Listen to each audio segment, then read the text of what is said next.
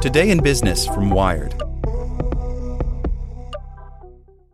This podcast is sponsored by Ramp. Are you the decision maker in your company? Consider this. For the first time in decades, there's a better option for a corporate card and spend management platform. Meet Ramp, the only corporate card and spend management system designed to help you spend less money so you can make more. Most corporate credit cards offer points as incentives, but those points amount to less than their worth in real cash value. Ramp's business cards offer you cash back, real money in your pocket. Plus, you control who spends what with each vendor. And Ramp software collects and verifies receipts automatically, which means you'll stop wasteful spending and close your books in hours instead of days. Businesses that use Ramp add up to 5% to their bottom line the first year. If you're a decision maker, adding Ramp could be one of the best decisions you've ever made. And now get $250 when you join Ramp for free. Just go to ramp.com slash easy. Ramp.com slash easy. R-A-M-P dot com slash easy. Cards issued by Sutton Bank and Celtic Bank members FDIC terms and conditions apply. Want to learn how you can make smarter decisions with your money? Well, I've got the podcast for you. I'm Sean Pyles, and I host NerdWallet's Smart Money Podcast.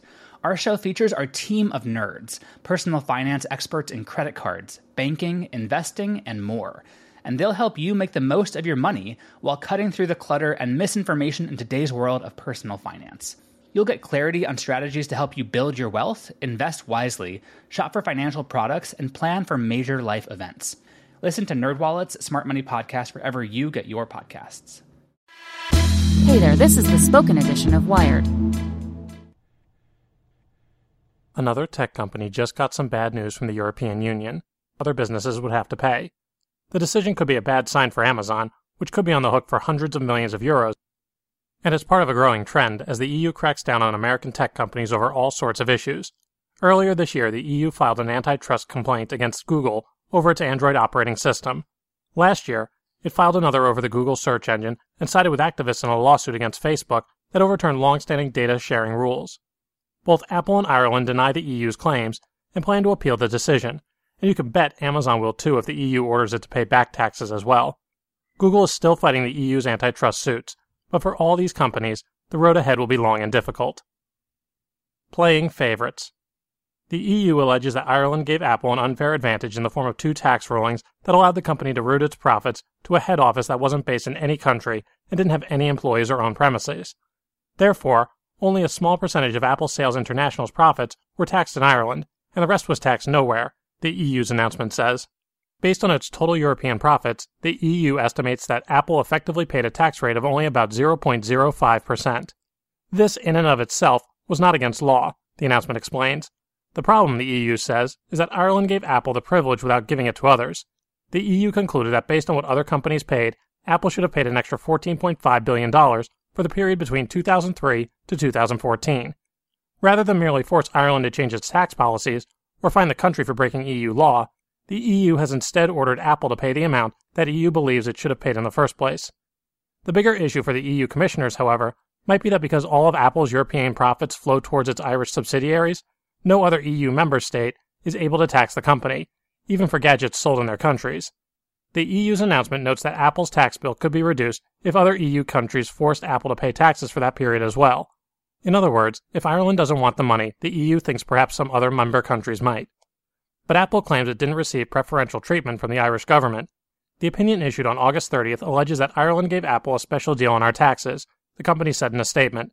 This claim has no basis in fact or in law. We never asked for, nor did we receive, any special deals. Ireland also denies wrongdoing. Ireland does not do deals with taxpayers, Irish Minister for Finance Michael Noonan said in a statement published today. Tough on tech. Tech companies aren't the only ones under the microscope. In addition to investigating Amazon's Luxembourg arrangement, the EU is looking into the country's dealings with McDonald's and has already ordered Starbucks and Fiat pay millions in back taxes and ruled that a Belgian tax break used by Anheuser-Busch, InBev, BP, and others is illegal. But the EU's interest in tech companies is what has captured the most attention. Its relatively hard line against Silicon Valley companies seems to stand in stark contrast to the US, where governments are often perceived to be giving tech a free pass. Uber has managed to steamroll local regulators, while Silicon Valley, which is becoming a revolving door for White House staffers, spends millions to lobby the government at the national level. Google, in particular, has enjoyed a cozy relationship with the Obama administration. The EU may not have actually earned its reputation for being tough on tech. It recently urged member countries to go easy on Airbnb and Uber, and privacy advocates argue that its new data privacy rules don't go far enough. But the bigger question is whether any government still has the capacity to regulate the internet giants, who are only becoming more powerful.